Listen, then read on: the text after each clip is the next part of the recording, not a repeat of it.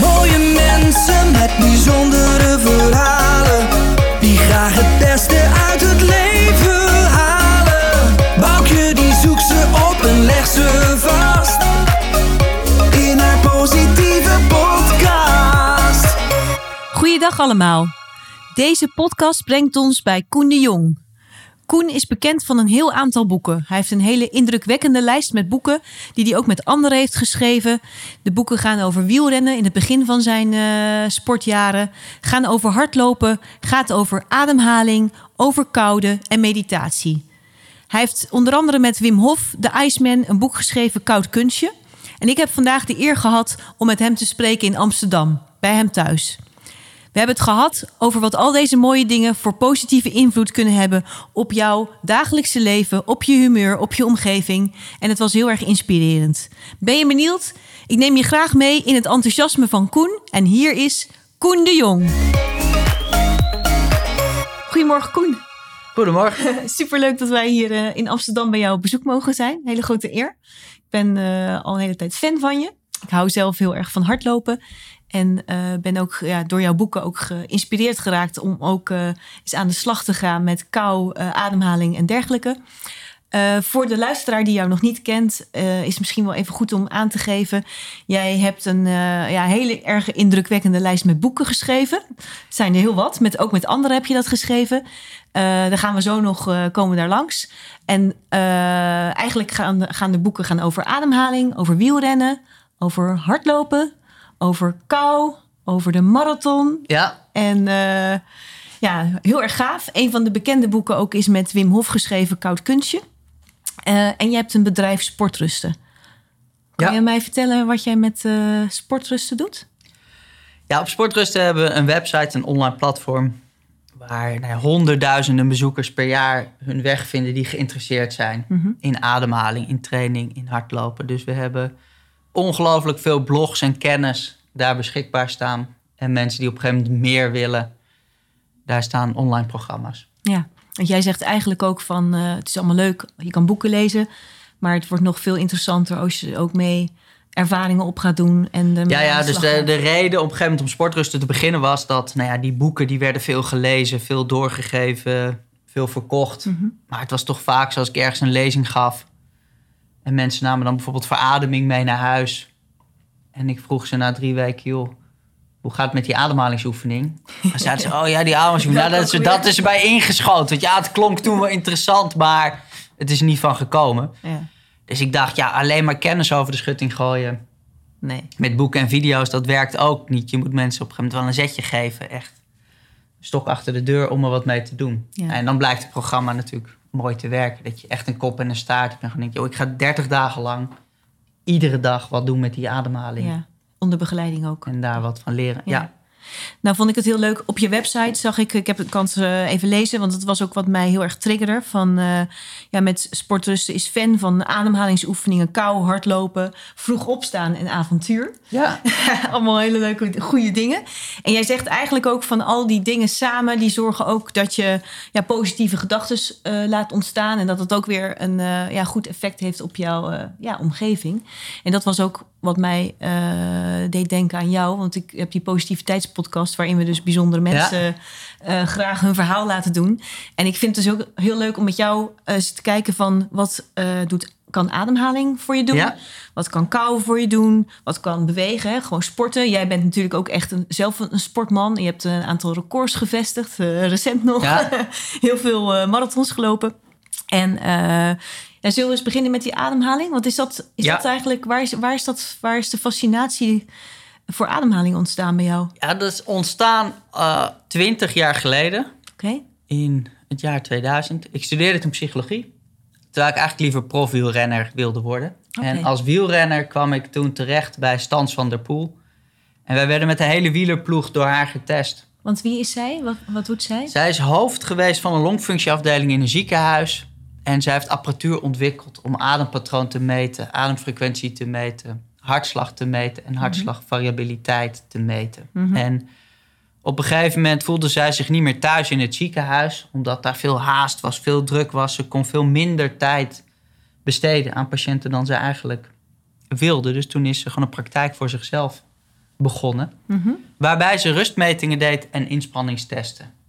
En dan leerden ze mensen hoe ze konden ontspannen en welke inspanning bij ze paste om beter te worden. En dat werkte heel goed voor mensen met longproblemen, heel goed voor mensen met burn-out, heel goed voor mensen met fibromyalgie, chronische vermoeidheid, maar ook voor topsporters, want eh, eigenlijk willen die precies hetzelfde, namelijk zo intensief mogelijk trainen, Mhm. wat nog net goed genoeg is, Mhm. dat je niet je energievoorraden leegtrekt en alleen maar achteruit gaat.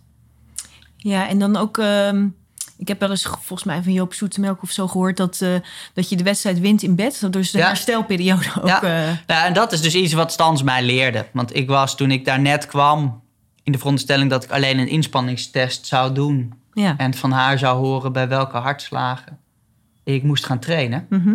Maar behalve dat ze een inspanningstest deed, liet ze me eerst rustig 10 minuten zitten op een stoel.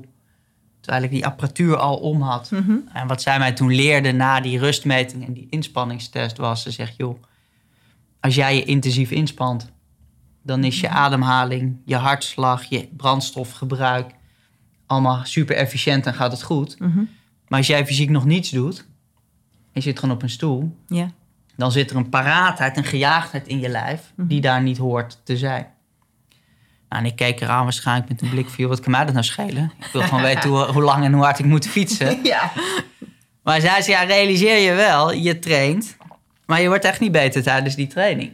En je traint en je wordt beter tijdens het herstel erna. Dus als de kwaliteit van je herstel niet goed is, Mhm. dan word je niet beter. En toen liet ze me gewoon ter plekke wat ademhalingsoefeningen doen. Mhm. En toen zag ik dat mijn hartslag zakte van 58 naar 42. Alleen maar door wat oefeningen. Mhm. Dus dat tri- triggerde mij enorm.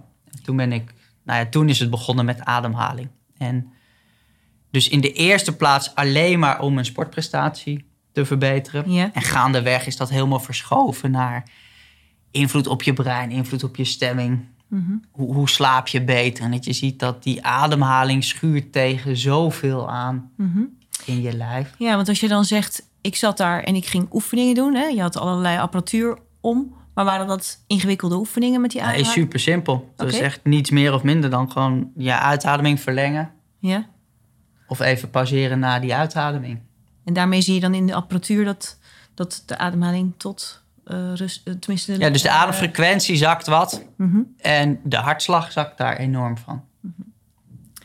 En eh, toen heeft het jou geïntrigeerd. En heeft het ook in de sportprestatie... heeft het je toen eh, wat opgeleverd? Ja, het is altijd lastig te zeggen wat natuurlijk werkt en wat niet. Maar ik ben er toen fanatiek mee aan de gang gegaan. En heb op een gegeven moment studie psychologie opgezegd. Ben naar Spanje gegaan. Mhm. Voor een Spaanse ploeg gaan wielrennen. Met als doel om daar prof wielrenner te worden. Ja.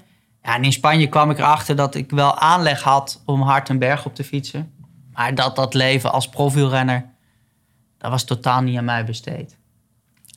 Ik, had, Want... eh, nou, ik wist wel dat je dan niet zo vaak naar het café kon en dat die gezelligheid een beetje vanaf was. Maar ik had me niet gerealiseerd dat, eh, dat ik echt geacht werd om gewoon 16 uur per dag in bed te liggen te wachten tot ik weer kon gaan fietsen. En nou, het hang, ha- hing ook wel af van de ploeg waar ik terecht kwam.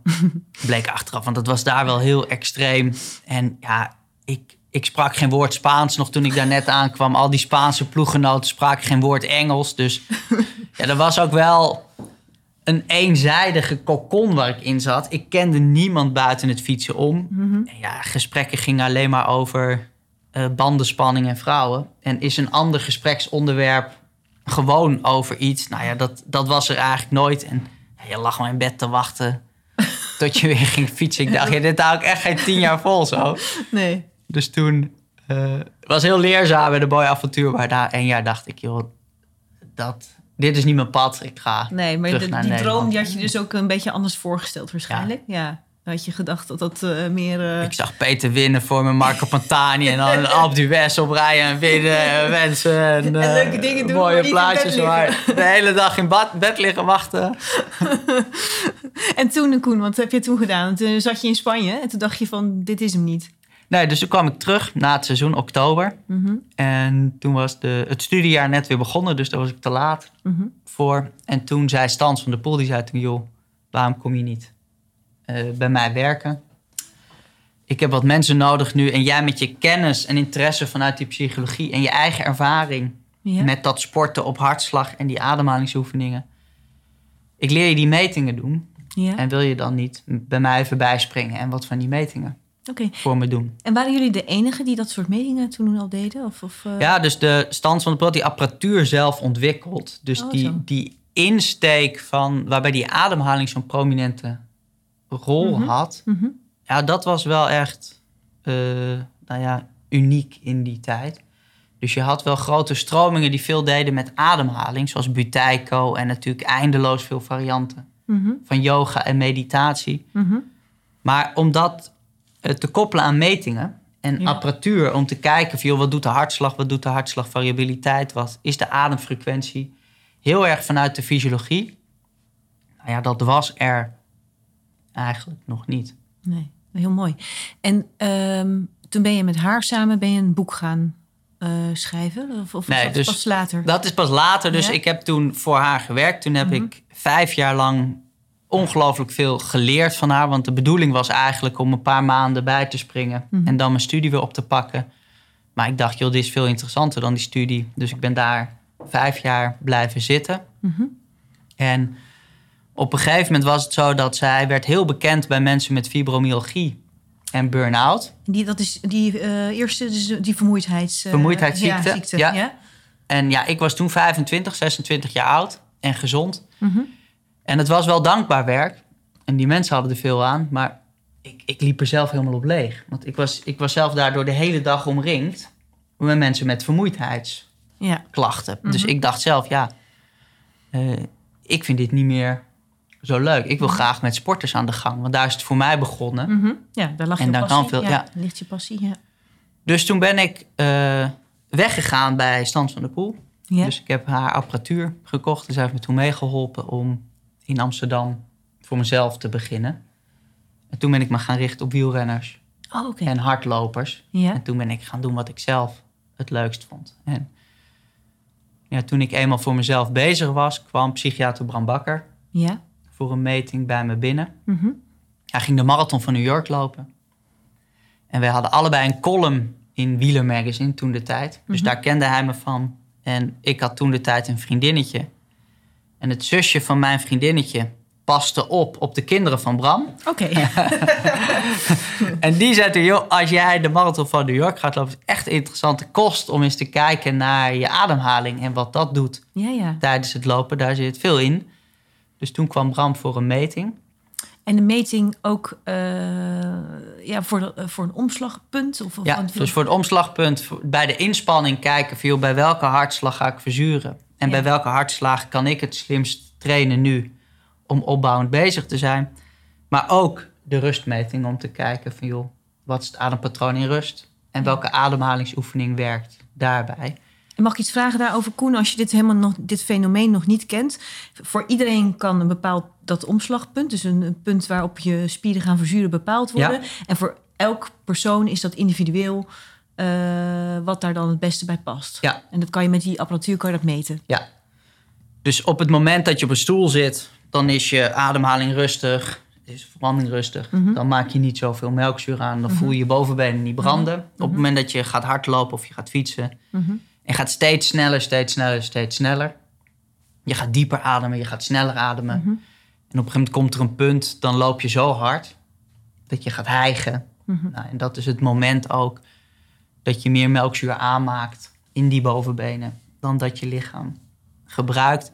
Dat hoopt zich op en dat voel je wel. Dat het gaat verzuren, dat het gaat branden, dat het pijn is, dat het een inspanning is Mhm. die je geen uren meer volhoudt. En de hartslag die daarbij hoort, die is heel interessant om te weten voor een loper. Ongeacht het niveau eigenlijk, want van daaruit kun je gewoon heel goed vaststellen, joh, bij welke hartslag kun je lopen. Kan dat je je, weet dat je opbouwend en slim bezig, bezig, bent. bent. En ja, Bram kwam voor die meting, voor die rustmeting, voor die inspanningstest. En ja, zo kon ik Bram tien jaar nadat Stans het mij had verteld, precies hetzelfde zeggen. Mhm. Namelijk, joh, als jij je fysiek inspant, dan gaat het wel goed. Maar in rust is echt een hoop te winnen. Mhm. Dus ik liet hem zien met zijn ademhaling wat er gebeurde met zijn hartslag. En hij kon zichzelf wel voor zijn kop slaan.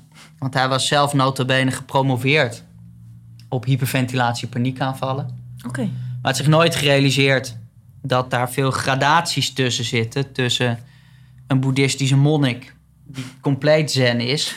en iemand die een hyperventilatieaanval krijgt. Dat daar eindeloos veel stapjes tussen zitten. Ja. En hij ging met die oefening aan de gang. En hij raakte enthousiast. Hij ging loopvrienden doorverwijzen. En toen belde ik hem op een dag op. Ik zeg, joh Bram, jij hebt al wat boeken geschreven.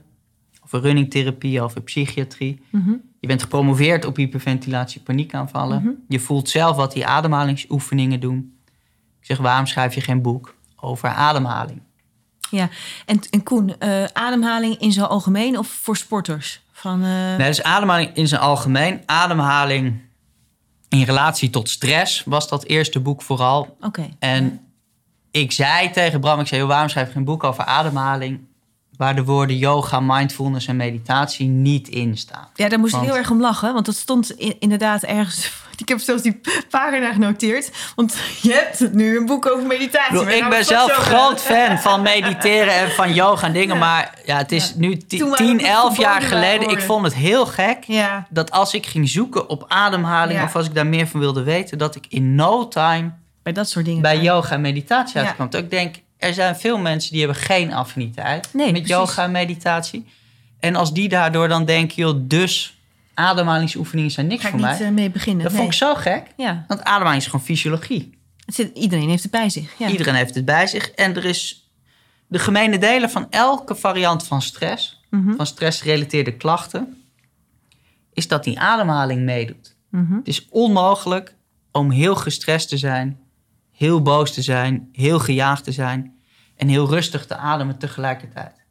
Ademhaling gaat meteen mee. Nou, en dat kun je gewoon meten, dat kun je inzichtelijk maken. Mhm, En ik vond dat fascinerend, ik vond dat echt interessante kost. mhm, En ik vond het gek dat daar eigenlijk geen boek over was. mhm. Zoals ik dat dacht, joh, dat is toch logisch om, om te weten en te hebben. Dus Ja. ik zeg tegen Bram, waarom schrijf je dat boek niet? Want jij hebt al boeken geschreven, je, je bent met dit onderwerp bekend. En toen zei Bram, eh, joh, doe het zelf. Eh, jij weet het toch allemaal, wat heb ik ermee te maken? Ik zei, ja, ik heb helemaal nooit een boek geschreven, ik weet helemaal niet hoe dat gaat. Ja, Nou, Oké, laten we het dan samen doen. oh, en zo, Ja. zo is toen verademing. Ja, het is een heel mooi boek. En ehm, Koen, eh, voor ehm, wat ik heel boeiend van die hele ademhaling vind, is iedereen heeft het bij zich. Je zegt eigenlijk net ook al van eh, die ademhaling, die kan je gewoon zelf reguleren. En dan kan je ook in relatie tot slaap, problemen, stress, eh, maar ook voor sporten. Je kan dus zelf je, eh, eigenlijk zelf daarmee aan de gang gaan en zorgen voor betere resultaten. Ja, Maar hoe moeilijk of simpel is dat voor iemand die dit niet kent? Is het inderdaad zo simpel van je gaat zitten en je gaat je ademhaling verlengen? Of ja dus het, het, het is zo simpel als dat. ja? En natuurlijk zijn er oefeningen die niet werken voor je. Natuurlijk zijn er oefeningen die je ook verkeerd kan doen. En met verkeerd bedoel ik dat. eh, mensen hebben wel eens de neiging om dan wat te goed hun best te doen. Mhm. Dus op het moment dat je zegt, van, joh, verleng je uitademing wat. En je gaat...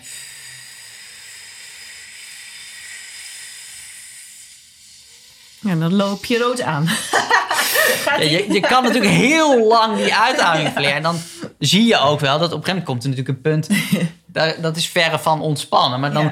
moet je hele diepe teug gaan nemen... en dan wordt het weer gejaagd en dingen. Maar ja, het- met die ademhaling is het zo dat je kunt heel makkelijk... die eenvoudigste oefeningen gewoon uitproberen en kijken welke werkt. Ja. En je voelt wel welke goed is. En op het moment dat je dat helemaal niet voelt... omdat je denkt, ja, ik ben er wel erg bewust mee bezig... of het is toch ja, het, het voelt niet direct ontspannen, maar ik weet het niet. Ja, dat is de simpelste hartslagmeter. Helpt je dan op weg. Op het Ja. moment dat jij een oefening doet en je hartslag stijgt, ja, dan weet je, die oefening slaat niet aan. Ja. En als je een oefening doet en je ziet dat die hartslag zakt en rustig wordt, dan weet je, ah, Ja. deze oefening, Ja. die werkt voor mij. ja. En wat heeft, wat heeft het voor jou zelf ook eh, gewerkt toen je al deze dingen ontdekte? Van eh, in je gewone leven, maar ook in, in je sport eh, gebeuren? Ja, het, het heeft mij onwijs, onwijs veel gebracht. Mhm. En ja, dat is, het is, ik denk, ongekend hoeveel het mij gebracht heeft. Je, je ziet hier nu al die boeken liggen Ja, zijn, op eh, tafel. het is nog niet eens compleet wat hier ligt. Ja. Toen ik mijn eerste boek had geschreven, toen keek mijn moeder me aan, hoe kun jij nou een boek schrijven? hoe kun je nou de rust hebben om, om een boek te schrijven en dat van A tot Z te doen? En Mhm. nee, dat zijn allemaal dingen, dat was echt. Ja, 15 jaar geleden had dat echt niet gekund. Ik was veel te onrustig, vol, vol half en bezig. En Mhm. ik bedoel, er zijn natuurlijk zat mensen die hebben al moeite met een blogje schrijven van 800 woorden. Of vind de rust er maar eens voor om daar even echt voor te zitten en Ja. het af te maken. Ja, en Ja. dan met een boek. Gewoon gaan zitten, proces, aandacht erbij, focus erbij, rust erbij. Niet continu afgeleid worden Mhm. door telefoon, door e-mails, door, door dingen die ook opkomen. Ja, is het, ik heb zo mijn eigen brein eigenlijk teruggekregen in plaats van te reageren Mhm. de hele tijd op prikkels van buiten. Gewoon zelf te denken, joh, wat vind ik nu betekenisvol en belangrijk om te doen? Mhm. En daar dan ook rust en aandacht voor te vinden en te houden Ja. om dat echt te doen. Ja, dat is, begint allemaal bij die ademhaling. Ja. En dat is, eh, het is wel heel mooi, want je hebt het dus eigenlijk is begonnen met sport, maar je hebt er eigenlijk vervolgens in je dagelijks leven er heel veel aan gehad en ontdekt. Ja, En toen is het, ehm, nou, toen heb je dit prachtige boek geschreven van verademing, maar je bent eh, nog verder op pad gegaan en op een gegeven moment, ehm, ik weet niet hoe dat helemaal gelopen is, maar iemand die ook heel veel met ademhaling doet en, en, en deed in die tijd, was ook Wim Hof, ook wel bekend als de Iceman. En wat ik daar heel bijzonder aan vind, het is nu eh, op dit moment, ja, is het een hele bekende man. En eh, het leuke is dat de afgelopen tijd er ook nog heel veel wetenschappelijke ja. onderbouwing, steeds meer, van zijn methodes eh, komt. En wat ik bijzonder vind, jij hebt met hem samen het boek Koud Kunstje geschreven. Maar ik weet niet of ik dat helemaal goed heb gezien. Maar dat is volgens mij wel in een tijd geweest dat hij nog helemaal niet zo bekend was. Dus wat mij heel erg intrigeert, van hoe kwam hij op jouw pad? En Ja. hoe is dat allemaal zo gekomen? ja. Want het is toch wel een heel bijzonder verhaal. Ja, nee, dat is zeker soms wel zo leuk. Dat, ehm, op een gegeven moment was er een, een arts... Die, eh, die was met hem naar de Kilimanjaro gegaan. En die, die, had, eh, die was bezig met kou. Geert Buizen was dat. En eh, Geert Buizen was een, een vriend van een, een vriend van mij. En die kwam met Wim Hof in aanraking. Die had wat video's van hem gezien. En die vriend van mij die stuurde toen die video's van Wim door. Die zegt, joh Koen... Je had het met die ademhaling van je. Eh, dit vind je vast interessante kost. Hier is er nog één. ja. Dus ik keek toen naar het filmpje van Wim Hof. En eerst zag je allemaal mensen met pret oogjes naar buiten gaan. Zeggen, wauw, dit voelt supergoed. En dingen. En dacht je, oh wow, daar gebeurt wat. En op een gegeven moment zag ik Wim die oefening, die ademhalingsoefening doen. ja. En hij zei, ja, diep in. Laten gaan. Diep in. Laten gaan. Diep in. Laten gaan. Ja. En ik dacht, joh, die man is gek. Want die kende je niet. Je had een heleboel ademhaling bestudeerd. Ik maar dacht die echt van, joh... niet. Dus ik, ik was een beetje in de war in de eerste plaats. Want hij doet het tegenovergestelde van wat wij mensen aanmoedigen om te doen. Wij zeggen, joh, die inademing is niet belangrijk. Verleng die uitademing. Pauzeer naar die uitademing. En belangrijk is, bewaar daarin de rust. Ontspannen, niet te diep. Niet veel, en, en Wim deed het tegenovergestelde. bijna een soort hyperventileren. Het is echt gecontroleerd hyperventileren. Ja, ja, ja. Dus ik dacht, joh, dat klopt niet. Dus ik mail naar Stans. Ik zeg, joh, eh, ik weet moeten wij al die boeken van mij terughalen? Of klopt het niet wat Wim Hof daar doet? Maar ergens klopt hier iets niet.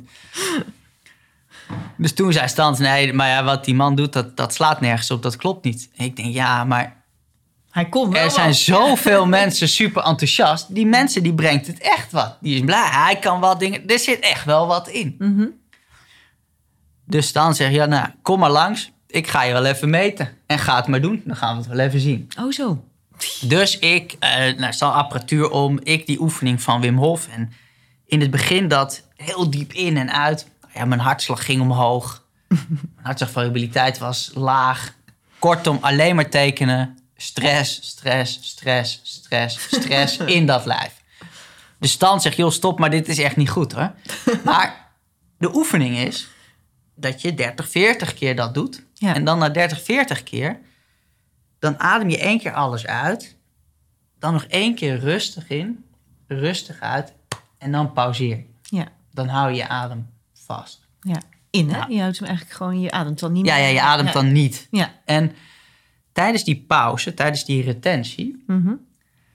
toen zakte mijn hartslag. Toen werd mijn hartslagvariabiliteit heel mooi. En ik voelde me echt super ontspannen en rustig en lekker. Ik dacht, joh, wauw, dit is heerlijk. Dus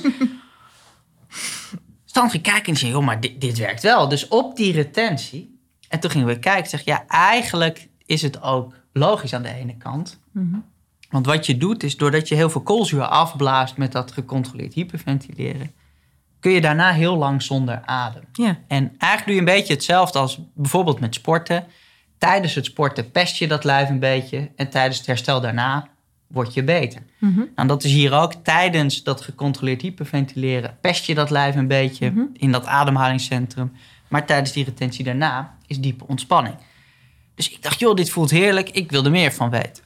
Dus ik eh, mail Wim. Ik zeg, joh, kan ik langskomen?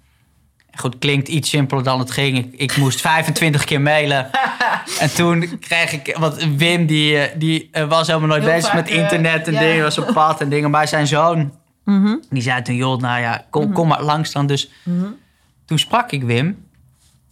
op het tuinhuiscomplex in Amsterdam. Hier Ja. vlakbij. Ja, dat was meteen feest. Want ik dacht, joh, ik ga Wim wat vragen stellen... en dan een beetje horen hoe dat gaat. Maar al na vijf minuten zei Wim, joh, we hebben genoeg geluld. Ga maar even liggen, we gaan het wel even ervaren. Dus meteen volbak dingen doen. En toen zei hij op een gegeven moment ook van... joh, die ademhaling is interessant. Mhm. Maar ik heb mensen met reuma, mensen met stress, mensen met dat. Met die kou, met ijsbaden en dingen, Mhm. dat werkt ongelooflijk goed. En toen zei hij kort wat het effect was van kou op gezondheid. Ja. En ik werd daar zo door geraakt, want ik zei toen, ik, ik had dat helemaal niet door, dat hij bezig was Mhm. met een pleidooi voor de herwaardering van kou. Ik dacht dat hij in ijsbaden zat, want dat beeld kende ik natuurlijk wel en dingen. Ja. Gewoon om te laten zien van, joh, kijk eens wat, Kijk eens ik, wat ik kan. wat Ja. ik kan met mijn lijf. Ik had helemaal niet door dat daar een boodschap achter zat. En dat hij eigenlijk iedereen aanmoedigt Ja. om met kou aan de gang te gaan als training. Omdat Mhm. het lichaam daar echt veel aan heeft. Dus ik zei, joh, en moedig jij mensen allemaal dan aan om met die kou ook echt wat te doen? Hij zei, ja, ja, ja. En dan gaat, ik zei, ja, dat, dat had ik helemaal niet door. En nou, toen gaf hij mij wat namen Mhm. van mensen die daar veel mee gedaan hadden. En die waren allemaal onwijs enthousiast over het effect van die ademhalingstechniek gecombineerd met kou. Mhm. Dus ja, toen raakte ik nieuwsgierig. En Mhm. toen, eh, nou ja, is het gaan rollen. Ja, En ben je het eerst zelf gaan eh, ondervinden? Of wat heb je toen gedaan? ja, in, in het begin dacht ik, ik dacht vrij snel wel van, joh, dit is echt interessante kost voor een boek. Ja. Maar ik dacht ook, ik ga dat boek niet schrijven. Want ik schrijf alleen boeken over dingen die ik zelf ook ervaar en doe. Mhm. Dat ik en nou ja, vanuit wat wetenschap en wat onderzoek, maar ook vanuit eigen ervaring kan schrijven. En ik had wel zoiets van, ja, met die kou, daar heb ik zelf echt geen zin in. Dus ik moet iemand vinden Mhm. die dat boek wil schrijven, die daar veel mee doet. Dus ik, ik met wat mensen gepraat. En die waren allemaal enthousiast over die kou, maar die zeiden allemaal, ja, ik heb geen tijd of ik kan niet zo goed schrijven of ik kan niet dit en dit. Dus op een gegeven moment toch met Wim gezeten nog een keer en die zei, joh, je moet gewoon een boek schrijven hierover, net zoals verademing. In dezelfde toon en dingen dan met die kou. Dus toen zei ik, oké, dan ga ik een keer zo'n sessie met jou doen met zo'n ijsbad. Mhm. Kijk even hoe dat gaat en hoe ik dat ervaar. Dan beslis ik daarna of dat boek ga schrijven, ja of nee. En ik weet nog goed, die eerste keer dat we waren met een man of twintig Waar was dat? in Amsterdam ook, in het Mirror Center. Ja, ging eerst die ademhalingsoefening doen en dat voelde fantastisch. En doen daarna dat ijsbad. En ik was derde in de rij en voor me waren twee mensen. En, en die eerste stapt dat ijsbad in.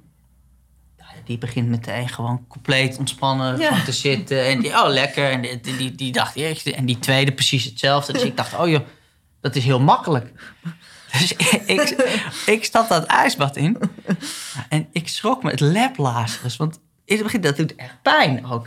Ik dacht echt, er waren allemaal naalden in me gestoken. En ik, hartstikke pijn. Dus ik in dat ijsbad. En, en mijn adem heen.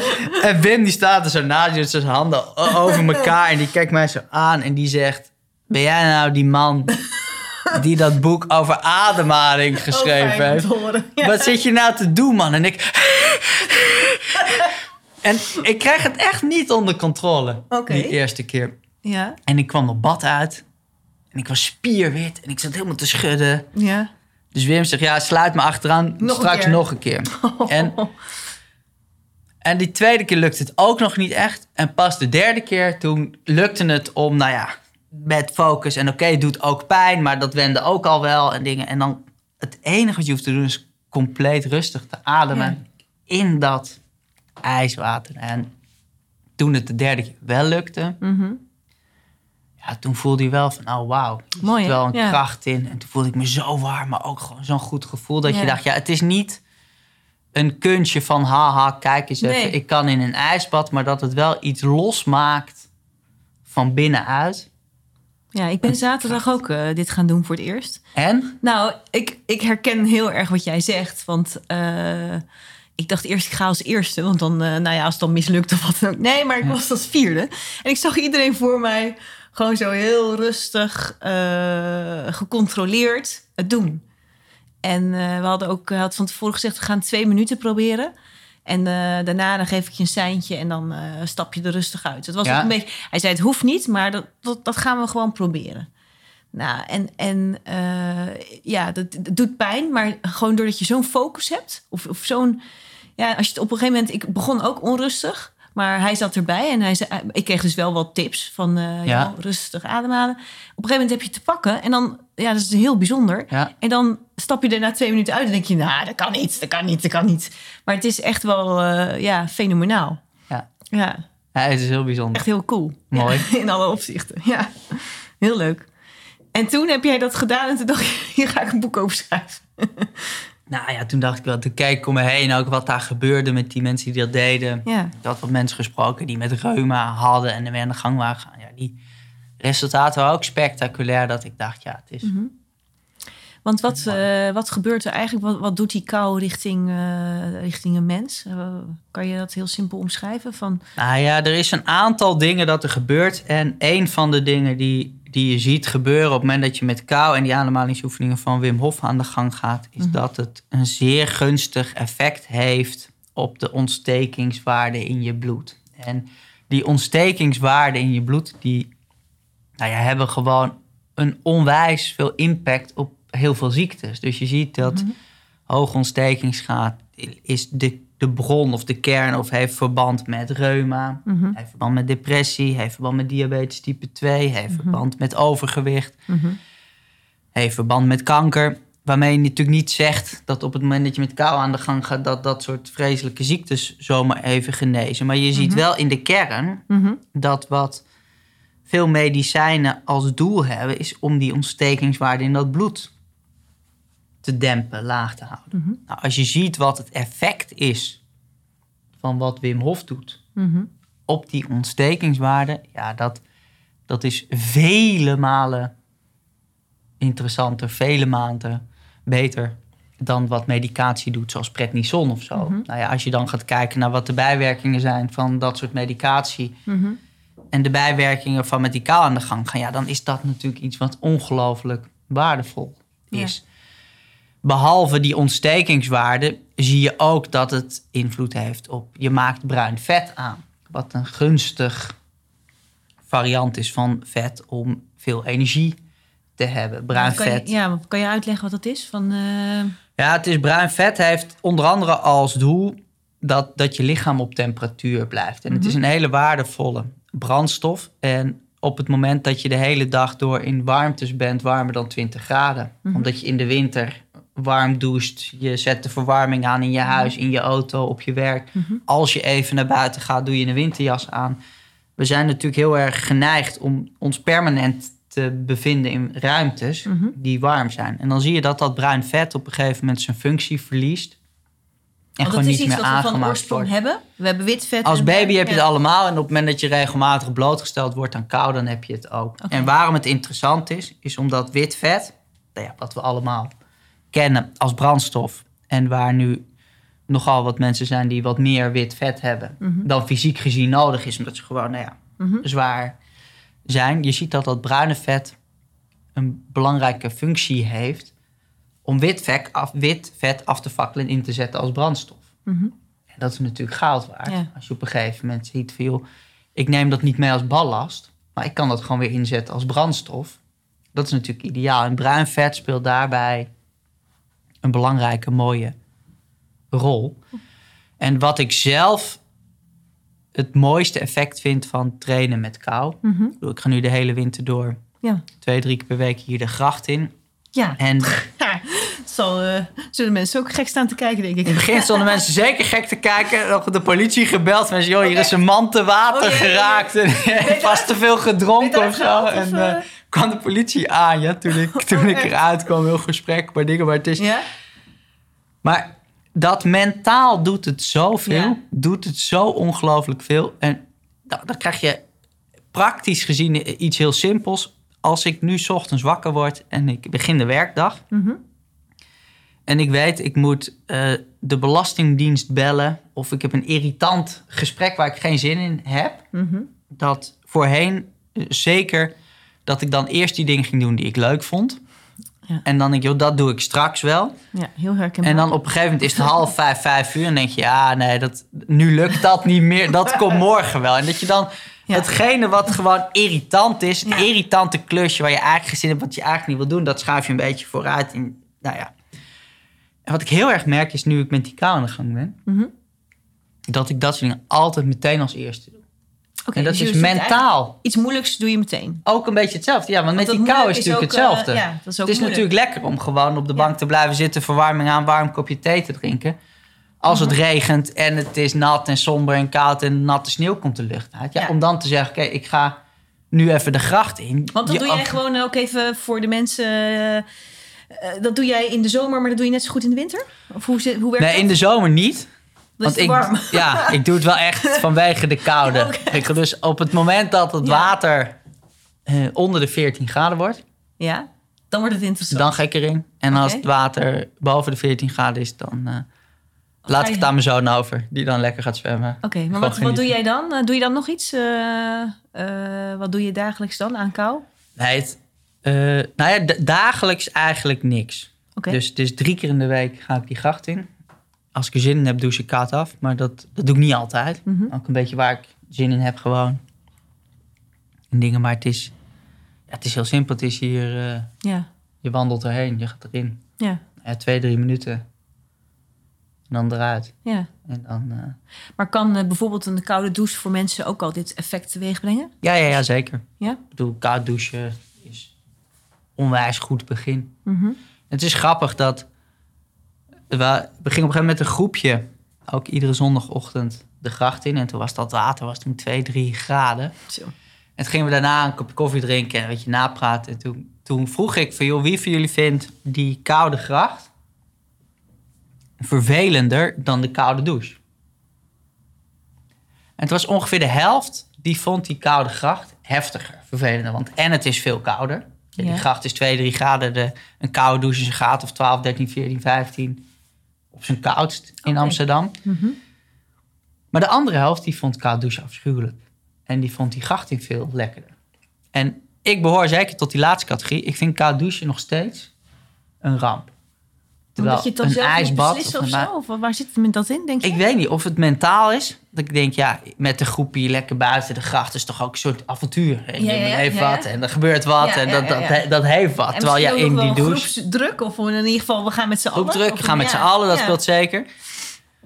Terwijl, ja, zo'n douche. Of ik, heb, of ik heb gewoon de associatie al 40 jaar met douche. Dat is lekker warm. Ja, dat- dan moet je jezelf gaan kwellen. Ja. Ja. Of dat het stroomt. Ik bedoel, stilstaand water is gewoon anders. Ja. Of het, als het je helemaal omvat, dan als het stroomt en er zit ook veel lucht tussen. Oké, Ja, het is typisch, ja. Ja. wisselend. Maar het is zeker koud douchen om te beginnen. En te kijken veel wat het doet. Want je hebt, dat is Onwijs krachtig goed. Ja, en je zegt om te beginnen, als mensen hier echt mee aan de slag eh, willen, wat, wat kan je dan nog meer doen? Ehm, Nou, natuurwater in de winter is wel een mooie ja. volgende stap. Dus in de winter de zee en in de winter een meer en een rivier. En Ja. wat, wat in de buurt ook is, dat is wel... Ja. En ehm, nog even terug, eh, toen heb je uiteindelijk eh, de handschoen opgepakt en je bent de uitdaging aangegaan om dat boek te schrijven. En heb je dat, dat heb je samen met Wim Hof gedaan? Of hoe, is dat gelopen toen? Ja, Van, dus, eh, Ehm, jij hebt was- pen en papier gepakt of de computer? Of nou ja, de eerste keer dacht ik, joh, ik, eh, eh, ik ga met pen en papier naar Wim. Ik ga Wim interviewen en dan maak ik aantekeningen, schrijf ik dingen op. ja.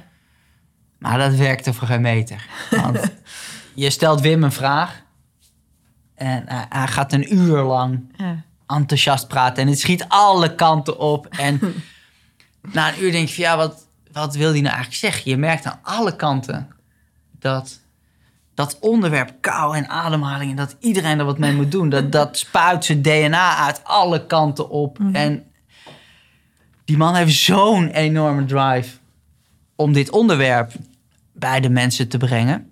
Het was een feest ja, is heel bijzonder. om daarmee aan de gang te gaan. Maar om een boek te schrijven met een coherent verhaal, een kop en een staart... en antwoord te krijgen op vragen, dat, Mhm. dat werkt helemaal niet. Dus toen had zijn zoon gezegd, zeg, joh, vergeet dat maar. Je moet gewoon met hem meelopen. Oké, Want dan komen de verhalen vanzelf, er komt de inhoud vanzelf. En eh, toen ging hij bijvoorbeeld net eh, naar Polen. Ging hij een Oh, week ja. met de groep in Ja, ja. huis en dan al die dingen doen. Dus hij, joh, je moet gewoon mee daarheen. en heb je al die dingen ook meegedaan? heb ik al die dingen ook meegedaan. Dus dan in Polen echt bij min 5, min 10, 10 minuten in, onder een water, koud waterval gestaan. Vier uur lang met alleen een korte broek. Hoe vond je Zo'n bergtop allemaal? Beklommen en- ook niet niks, zeg maar. Ja, dat was feest. Ik bedoel, het is heel zwaar. Je gaat heel diep. Ja. Maar wat daar gebeurt met zo'n groep. Mhm. We waren toen met een groep van 12. Ja, en Wim met zijn verhalen en zijn Ja. energie en dingen. Gigantisch, je zat helemaal op de bron. Ja. Ja, dat, was, dat was echt feest. En dan was inderdaad wat zijn zoon al zei: van joh, als je dan eh, s ochtends om eh, half zeven maakte die je wakker. En dan ging hij al met zijn gitaar dat huis door. Jumbo, Jumbo, zingen en doen. En dan meteen, voordat je iets had ontbeten of dingen, op meteen 2,5 uur die ademhalingsoefeningen blazen en doen. En dan dan die kou in. En dan, nee, daar zelf helemaal niet. Maar met al die verhalen en Ja. die dingen. En dan op een gegeven moment even die kou in. En dan daarna wat eten en dit. En, ja, en dan tussen bij die pauzes of aan het eind van de dag. Als je dan de hele dag druk bezig was geweest. Op een gegeven moment om vijf uur, half zes. Sloegen we weer met zijn hand op tafel. Zo, het is genoeg geweest voor vandaag. een biertje. Nou, en dan op, ging, ging die verhalen vertellen. En dan andere mensen verhalen vertellen en ervaringen en dingen. En dan zag je dat daar Mooi. ja, dan, dan kwam het allemaal los in die, Ja. in die dagen. Nou ja, en toen was de kunst eigenlijk... Want daar hou ik zelf heel erg van om dan een heel dun boek te schrijven... wat je eigenlijk in twee, drie dagen uitleest... Ja. en denkt, ja, maar hier wil ik wat mee... in plaats van dan een heel dik boek te schrijven. En ja, het is met zo'n boek, als je het eenmaal leest... denk je, ja, dit is heel simpel en weinig. En Ja. hopelijk Het inspireert het. Maar het is echt een kunst om het zo dun te houden. Met al die verhalen van Wim en al die achtergrond en al die dingen. Om denk dat dan het heel moeilijk is. Ja. die dingen eruit te vissen waarvan je zegt van joh, dit. ja. Dat je denkt van joh, het is, het is nu een boek van 180 bladzijden. Waar je soepel doorheen leest. Ja, en het mooie is, er zit heel veel verhalen Ja. in. Maar er zit ook een heel stuk theorie in om het te begrijpen. Zeg maar, Ja. hoe het überhaupt werkt. En, Ja. Maar ja, het was eerst een boek denk ik van wel 400 bladzijden. ja. En dan begint het schrappen. En dan ja, nou, dat je zo min mogelijk... En was het eh, na een eh, jaar met hem optrekken even afkicken daarna? Ah, ik, ik ben het dus gewoon blijven doen ook wel. Ja. Is die kou, die heb ik wel echt onderdeel gemaakt van... waarvan ik denk van ja, dat, dat trekt en daar, daar wil ik wat mee. Ja. Want je hebt gezien dat het gewoon eh, Ja. eh, mooie dingen brengt. Ja. Ja. Ja, en wat jij al zei, van joh, het is nu zo groot geworden. ja. En eh Wim vliegt de hele wereld over Ja. om het verhaal te doen. dat is wel, en je hebt op zalen een heel bijzonder moment en, heb eh, je dit ook met hem samen gedaan. Ja. Eigenlijk nog in een relatief rustige periode. Ja, ik bedoel, nu had het helemaal niet meer gekund. Nee, Ik grappig ging hè? gewoon vaak even naar hem toe, even Ja. praten, even Ja, dat en heel doen. En dan, eh, Dat ja. is heel mooi. Ja. Eh, Koen, nog eens even iets heel anders. Je hebt ook nog een, eh, in hardloopland een eh, revolutie ontketend. Om het zo maar eens even te zeggen. Eh, dat vind ik ook eigenlijk wel heel intrigerend om het met jou daar nog eens over te hebben. Je hebt vanuit dat eh, hele ademhalingsonderzoek ja, onderzoek met Stans van der Poel... hebben jullie eigenlijk ook ontdekt van eh, hoe je dat met herstel en ademhaling kan doen... kan je ook toepassen op eh, nou ja, concrete doelen. Hè? Dus een marathon, een halve marathon, een 10 kilometer. Als je nog nooit hebt hard gelopen, gewoon je, je conditie verbeteren. Ja. Aan het hardlopen gaan of, of überhaupt. Ehm, jullie hebben het boek, even kijken, moet ik even het goede boek erbij pakken. De Hardlopen Revolutie eh, geschreven. Ik eh, vat hem even samen. Ik zeg het even heel simpel. Jullie zeggen eigenlijk, je kan met maximaal 14 kilometer trainen. Vier keer in de week. Ook nog op verschillende gradaties dan van trainen. Je Ja. zegt ook, eh een daarvan is vogels kijken. Nou, dat is het meest langzame tempo Ja. dan in relatie tot je hartslag. En jullie zeggen, dan kan je met vertrouwen daarna een marathon of een halve marathon lopen. Ja. Nou, super, ik vind dat super intrigerend. Maar je hebt ook veel kritiek in het begin gehad. Hoe, Ja. hoe is dat gegaan? Want eh, je komt toch wel met een heel nieuw concept. Ja, ja dus het is het, het idee Ja. van dat schema, dat is 100% eh, pak je aan van Stans. Ik bedoel, zij heeft bedacht. En wat zij namelijk bekeken, wat zij zag gebeuren in hardlopersland, was dat zij zegt van joh, de schema's die veel gebruikt worden, dat je op een gegeven moment een duurloop hebt van 28 kilometer, en dan een week later 30, en dan een week later 32, Ja. en dan daarna een week rust, en dan daarna weer een van 32. Dat je ziet die opbouw van die kilometers, wat veel werd gebruikt, dat dateert van de jaren 70, van de jaren 80. En in de jaren 70, in de jaren 80 waren ze ongelooflijk ver met inspanningsfysiologie en hoe werkt het lijf en wat werkt het. Dus eigenlijk is daar ook niet zoveel veranderd of bijgekomen. Dus van die kennis, dat klopt nog steeds. Mhm. Alleen, zegt Stans, waarom het helemaal niet meer klopt, Mhm. is omdat met diezelfde kennis de lopers nu wel enorm veranderd zijn. Want de marathonlopers van nu zijn niet te vergelijken met de marathonlopers van toen. Want ja, 42 kilometer blijft natuurlijk 42 kilometer. Maar in de jaren 70, in de jaren 80, als jij de marathon ging lopen, Ja. was jij een hele goede loper. Dat was gewoon een select groepje zonderlinge Oké. types. Ja. Dat ging marathons Dus lopen eigenlijk ook een relatief klein groepje. klein groepje en die liepen veel harder. En ik ging dat toen Mhm. bekijken of dat waar was. En toen zie je inderdaad, als je bijvoorbeeld kijkt naar de Marathon van Berlijn in 1985, Ja. zie je, toen liepen er 9000 mensen daar de marathon. Ja. En als je dan gaat kijken, 30 jaar later, Mhm. doen er geen 9000 mensen mee aan de marathon, maar doen er 30.000 mensen mee aan de marathon. Dus er zijn 20.000 lopen bijgekomen. En wat echt bizar is, Mhm. als je gaat kijken naar hoeveel mensen loopt er onder de drie uur. Dat zijn er niet zoveel, denk ik. Nou ja, dat het er gewoon in 1985 meer waren Oh. dan nu. Dus in absolute zin. Dus er doen 20.000 mensen meer mee. Ja. Maar er zijn minder mensen die onder de drie uur lopen. Ja. Na vier uur in 1985 was meer dan 80% van de lopers Mhm. was binnen na vier uur. Ja. Als je nu loopt en je doet vier uur over de marathon, hoor je gewoon bij de snelste helft. Dus je ziet inderdaad dat daar langzamer. heel veel lopers bij zijn gekomen die gewoon langer over die marathon doen. Ja. Niet alleen maar die mensen met aanleg voor lopen, lopen een marathon. Nee, Maar ook die mensen die het gewoon een keer willen proberen. gewoon die het Ja. een keer doen. Ja, En dan gaat het schema mank op twee manieren. Want als jij zegt je loopt 2,5 uur op de marathon Mhm. en je traint 32 kilometer, Mhm. dan is zo'n training 1 uur en 50 minuten. ja. Op het moment dat jij veel minder aanleg hebt en je doet geen 2,5 uur over die marathon, maar 3 uur, 3,5 uur, 4 Ja. uur, 4,5 uur, misschien 5 uur, misschien wat langer dan 5 uur, dan is zo'n training natuurlijk veel langer. Ja. Als je 5 uur over de marathon doet, Mhm. dan is een training van 30 kilometer is gewoon 4 uur, 4,5 uur. Ja. Dus mensen met minder aanleg Ja. lopen veel langer Ja. en de kans is groot dat de kwaliteit van het herstel minder Ja. goed is. Want dan kom je eigenlijk weer helemaal terug naar waar we zijn begonnen.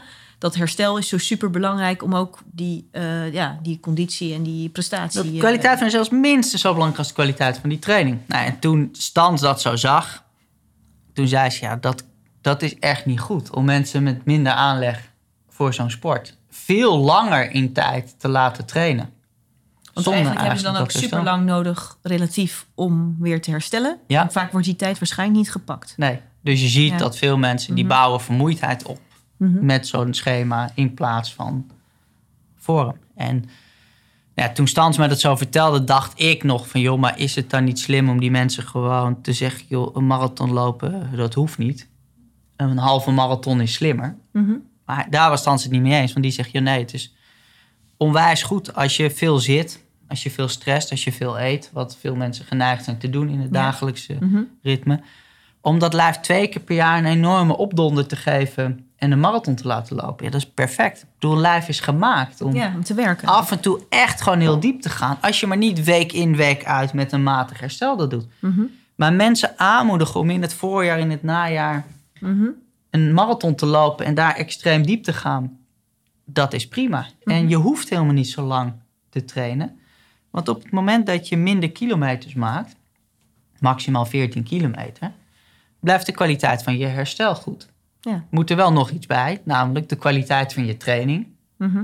Die moet wel omhoog. Nou ja, en hoe gooi je die kwaliteit van je training dan omhoog? Door voordat je begint met de training Mhm. vast te stellen bij welke hartslag Mhm. of bij welk vermogen kun jij een marathon lopen. En dat bepaal je met apparatuur. Dat kun je met een omslagpunt bepalen en met dingen bepalen. En dan weet je dus als je veel kilometers gaat trainen Mhm. bij die intensiteit, Mhm. dan word je heel goed bij marathon hartslag, bij marathontempo. Dus je staat goed voorbereid aan de start. En omdat je niet zoveel kilometers traint, Mhm. sta je ook goed uitgerust Ja. aan de start. Ja, en als je die twee dingen dan aan elkaar plakt. Ja, dat klinkt natuurlijk ook heel interessant. Want je zegt zelf al, er zijn veel meer mensen marathons gaan lopen. Maar we zijn natuurlijk ook allemaal eh, behoorlijk druk. En je hebt weinig tijd. Dus, je, dus het klinkt ook best wel interessant, hè? Je manier van trainen. Alleen, ik kan me voorstellen, als we al eh tig jaren op de traditionele manier eh, hardlopen, dat het moeilijk is. Hoe, hoe hebben jullie dat kunnen keren? Heb je het moeten bewijzen? Of, of, eh, Nou ja, dat was in toen het, het nu heet het de hardlooprevolutie en is het gebundeld Ja. en is dat geüpdate en aangekomen dingen. ja. Eh, in de eerste druk in 2014 was het, heette het boek Ik Hardloper. Mhm. En het stond ook gewoon nou ja, uitgelegd over joh, hoe, hoe, wat kun je doen met ademhaling tijdens het lopen, hoe kun je gevarieerd sporten. Ook een schema voor beginners, alles stond erbij. En dat 14 kilometer schema was echt een beetje het laatste hoofdstuk. Mhm. En Stans had mij dit uitgelegd en ik vond het logisch klinken. Dus ik had het opgeschreven. Nou, het boek kwam uit. Nou, dat was twee weken leuk, want nou ja, nieuw boek is leuk en boekpresentatie en dingen. Nou ja. Maar na twee weken begon de ellende. want ik kreeg letterlijk dreigmails van looptrainers, van ervaren marathonlopers. Van mensen zeiden, joh, ze moeten jouw armen eraf hakken. Zo. Dit is onverantwoord en eh, dit is een hype en dit is hysterisch en dit klopt niet. En, Ah, dat is eh, heftig, ja. nou, ja, en ik, ik schrok daar wel van. Ik denk van, joh, wat is dit? Want ik vond het zo logisch klinken. Ja, En we schrijven helemaal niet dat we tegen een regulier schema zijn. Bedoel. Je hebt een regulier schema, honderdduizenden mensen hebben daarmee Nee, marathons eh, gelopen. Natuurlijk werkt dat. ja. Maar ja, Ja. er is iets naast. En Mhm. dat redeneren vanuit twee kampen, daar begreep ik niks van. Dat begrijp ik eigenlijk nog steeds niet. Want ik denk, hoeveel Eén lopers zijn er wel niet die op hun 35ste beginnen met lopen? ja. Je gaat eerst voetballen of een balsport doen of Mhm. iets leuks doen. Dan even een paar jaar gebeurt er niks. Op je 35ste ontdek je hardlopen. Dat gebeurt heel vaak. Mhm. Nou, als je dan de mazzel hebt dat je van je 35ste tot je 75ste kunt hardlopen. Mhm. Dan denk ik, dan kun je toch makkelijk alles doen. Dan, dan is het toch niet of je doet dat of dat. Nou, als je 40 jaar loopt, Mhm. dan moet je variëren. Dan ga je een keer wat meer trails doen. Dan ga je een keer voor een snelle 10. Dan ga je een keer voor een marathon op die manier. En een keer op een marathon op die Mhm. manier. En door de variatie blijft het leuk, hou je het vol en is dat goed Mhm. voor je lichaam. En kom je er vanzelf wel achter wat het best bij je past. Ik dacht, op die manier lopen mensen hard. Maar Mhm. blijkt dat die looptrainers, en die zaten heel anders in, die dachten van ja, dit is de beste manier voor iedereen, altijd. En Mhm. ik begrijp nog steeds niet precies nou ja, die manier Mhm. van denken. Maar nou ja, op een gegeven moment begreep ik wel dat er weerstand was Mhm. dat die logisch was. En die weerstand kon op twee manieren zijn. Er waren mensen, gewoon eh, sportartsen. Inspanningsfysiologen, die zich echt zorgen maakten. Die zeiden, joh, voor je spieren, pezen, banden, gewrichten, blessures, onverantwoord. Zo. onverantwoord is, Ja. dat is niet slim. Mhm. Nou, die groep, dat, dat kan ik natuurlijk helemaal begrijpen. Mhm. Blijkt nu uit nou ja, wat je daarvan kunt onderzoeken en hoe dat werkt. Dat het niet gerechtvaardigd is. Want wat je ziet is dat bij blessures... Mhm. dat juist overbelasting en veel kilometers...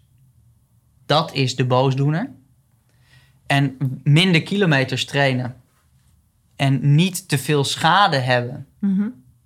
in je spieren, pezen, banden, gewrichten aan de start van de marathon. Ja. Dat blijkt beter te werken dan week in, week uit schade op schade te lopen. Mhm. Dus het is niet gerechtvaardigd, maar ik snap wel dat idee. Mhm. Maar wat je nu, de, de kritiek die blijft, is dat mensen zeggen: ja, het is eh, voor bucketlist-lopers. En als je geen lange duurlopen wil doen, Mhm. dan vind je hardlopen dus niet leuk. En als je hardlopen niet leuk vindt, wat heb je dan te zoeken op onze marathon? Mhm. En nou ja, dat is een manier van denken, dat begrijp ik niet helemaal. En dan heb je er denk ik ook niet echt in verdiept. Want bucketlistlopers die op een gegeven moment denken van... joh, ik hou niet van hardlopen, maar ik wil dat eens afvinken. En ik pak dit schema, dat is lekker makkelijk. En die komen echt wel bedrogen uit. Want Mhm. bedoel, je gaat vier keer in de week lopen. Ja, het is ook niet Je moet je marathonhartslag vaststellen. Ja. Dus je moet echt wel met aandacht en toewijding dingen ontdekken, dingen uitvogelen, eh, gaan Mhm. trainen, heel gericht. Dus ja, het is niet dat je denkt van joh, het is heel makkelijk, ik hoef er niks voor te doen. Zeker niet. Nee. Nee. En eh, Koen, wat ik dan zelf heb, ik heb één keer marathon gelopen traditioneel. En eh, met jullie schema de halve. En dat ging echt heel prima.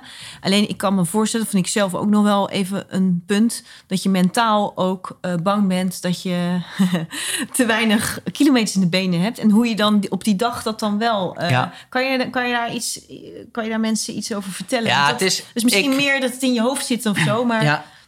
Nee, het is daar, daar mis ik wel gewoon een bepaald angstgen die de meeste mensen wel hebben. Dus nou ja, Mhm.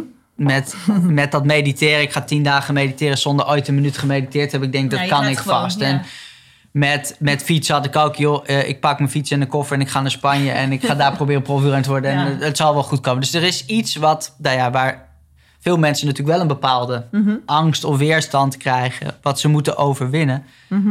dat, daar heb ik niet echt. En ook met dit schema niet dus. Dus ik ging toen na die kritiek. Eh, ik had het daarvoor zelf nooit gedaan. Maar door die kritiek dacht ik, joh, klopt het wel. Ik pak het schema erbij en ik ga die marathon dan lopen. ja. Kijken hoe dat is.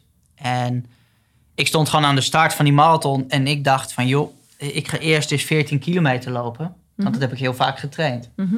Toen was ik bij 14 kilometer. Toen dacht ik, nou ja, van hier naar 28 is ook 14. Ja. En dat heb ik zo vaak getraind. En toen was ik bij 28 en dacht ik, oh nou ja, van hier naar de finish is nog maar 14. Dat heb ik zo vaak getraind. En toen was ik bij de finish.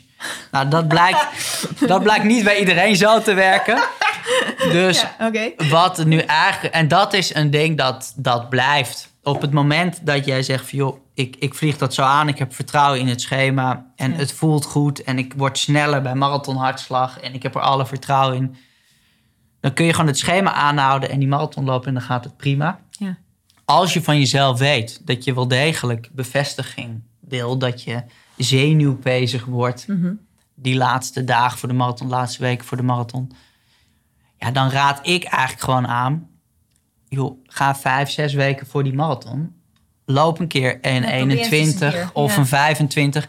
Kijk, het hoeft niet fysiologisch en het zit niet in het schema, want het is niet nodig. Maar als jij weet mentaal, Ja, brengt mij dat zo onwijs veel rust. Of ik vind dat gewoon leuk om een keer te doen. Ja, Ja. prima natuurlijk. Je doet, door dat één keer te doen, heb je natuurlijk al een totaal ander schema dan als je dat week in, week uit aan het opbouwen bent.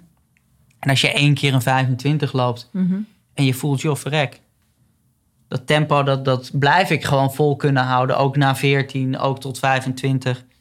Ja, en je loopt wat langer. En je knipt daarna één training uit je schema. Mhm. En je neemt wat langer rust. Mhm. Prima natuurlijk. Oh, prima. Ja, nee. Hey Koen, en dan hebben we het nu best wel over eh, als je die ambities hebt van halve marathon, marathon. Er zijn natuurlijk ook mensen die, eh, nou, die kampen met gezondheidsproblemen of die voelen zich niet fit of hebben last van overgewicht. Kan je met dit soort systemen, met ademhaling et cetera, hebben jullie daar ook eh, tools voor? Ja, zeker. Ik bedoel, daar, daar begon het ook allemaal. Het is vooral begonnen voor mensen met burn-out, met chronische vermoeidheid. Om op een gegeven moment, ongeacht je niveau, of Ja. je nou je wil kwalificeren op de Olymp- voor de Olympische Spelen, Ja. of dat je nou met een burn-out zit en je denkt, ik moet weer opbouwen, wat energie herwinnen. Ja. De vraag is altijd, welke fysieke prikkel heb jij nodig om beter te worden? Mhm. Als je gaat liggen, in no time, word je alleen maar slapper en moeier. Bedoel, Mhm. Iedereen herkent op het moment dat een been in het gips is geweest. Of dingen. Als, een, als je lichaam niets doet, ja, dan word je alleen maar slechter, moeier, slechter, Mhm. moeier. Je moet je lijf fysiek prikkelen, Prikkelen, ja. en gebruiken Mhm. om beter te worden, om sterker te worden, om fitter te worden, om energie Mhm. op te bouwen. Nou, en welke fysieke prikkel Mhm. voor jou op dit moment het beste is om te doen, gecombineerd met welke ademhalingsoefening helpt voor mij om echt diep te ontspannen en te herstellen, Mhm. ja, dat is goud waard om te ontdekken. En dat is ook in de hardlooprevolutie, want Ja. de aandacht is heel erg gericht op eh, die marathon, omdat dat veel tot de verbeelding spreekt. Ja. Ja, we beschrijven juist ook al met een 5 kilometer voor Ja. een beginner, voor een 10 kilometer. Hoe kun jij dat bepalen? Ja. En ja, dat is eh, zo wezenlijk. En dat kun je ook met fietsen en dingen doen. Ja, En- daarom vind ik het ook heel waardevol, omdat het gewoon voor heel veel mensen, dan, e- eigenlijk voor iedereen dan betekenis kan hebben Ja. en positief kan zijn. Van, eh, dat is mooi. En eh nou heb je een heel aantal dingen onderzocht. En eh, jij zei het net zelf al, in jullie eerste boek van verademing had je een aantal verbo- verboden woorden van yoga en mindfulness en meditatie. En wat, eh, nou, wat, eh, wat doet de verbazing? Je hebt nu ook een boek geschreven. 10 dagen mediteren met nou, tegenzin. ja, En toen heb je eigenlijk eh, meteen, ja, zoals je net al gezegd, je, je, gaat, je zoekt graag het avontuur op. Je bent ook me- de meest extreme vorm, noem ik maar even, van voor normale mensen. Ben je tien dagen gaan mediteren in stilte. Met dagprogramma's dat je om vier uur opstaat en tien uur gaat mediteren. Ehm, vervolgens heb je het niet één keer gedaan, maar als ik het goed heb, heb je het wel eh, meerdere keren, acht Ja. keer gedaan of zo. ja. Wat heb je hieruit gehaald? Want je hebt, je hebt heel veel gehaald uit kou. Hè? Dat heb je ons verteld wat dat Ja. kan doen. Eh, ademhaling. Ik denk dat het voor iedereen nu ook duidelijk is dat je daar ook heel veel eh, uit kan halen. Ja. En is dit ook iets wat in het rijtje voor jou een, een rol speelt? Zeker. Ik bedoel, dat mediteren, dat tien dagen Vipassana meditatie, Mhm. dat heeft mijn leven echt veranderd. En daar is het voor mijn gevoel allemaal begonnen. Oké. En het was in 2005. Mhm. Ik was teruggekomen uit Spanje in 2002. Dus ik had mijn fiets in de schuur gelegd en gedacht, joh, dat fietsen, dat eh, wil ik niet meer. Dat hoepel op met je fiets. Toen was ik in Amsterdam gaan wonen. Was ik al die dingen gaan doen die ik als wielrenner ik mocht en deed. Dus ik ging vaak naar het café, ik at veel, ik dronk veel. En na een half jaar was ik eh, acht kilo aangekomen en ik voelde me echt somber en dingen. En Mhm. ik heb echt wel toen twee jaar dat ik op mijn werk bij Stans van de Poel ongelooflijk veel leerde. Ja. En daar het eh, onwijs interessant vond. Maar buiten dat werk om nou ja, zat Ging ik vaak in het café en dingen. En voelde ik me ook somber en ik had moeite met concentreren. En ik kon niet eens meer een boek lezen. Mhm. Omdat ik dan las ik een alinea en dan dacht ik, joh, wat heb ik eigenlijk gelezen? Mhm. Las ik twee, drie keer dezelfde alinea. Dacht ik, joh, dat lezen wordt niks vandaag. Ging ik weer naar het café, want een beetje Mag ik iets vragen? Want je ging eh, al die dingen doen, dus ging niet, ik zeg, vertaal het dan even, het ging niet helemaal lekker. Maar was je toen ook in die tijd wel aan het hardlopen en zo, of, of ook minder?